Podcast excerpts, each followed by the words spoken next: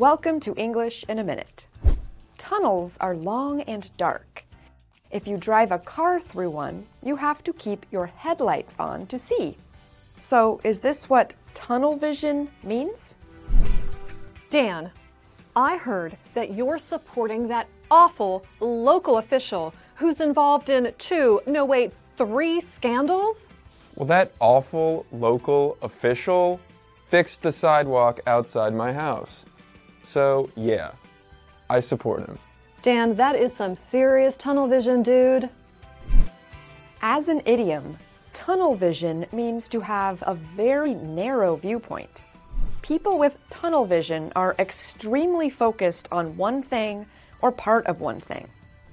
They ignore everything else that may be just as important.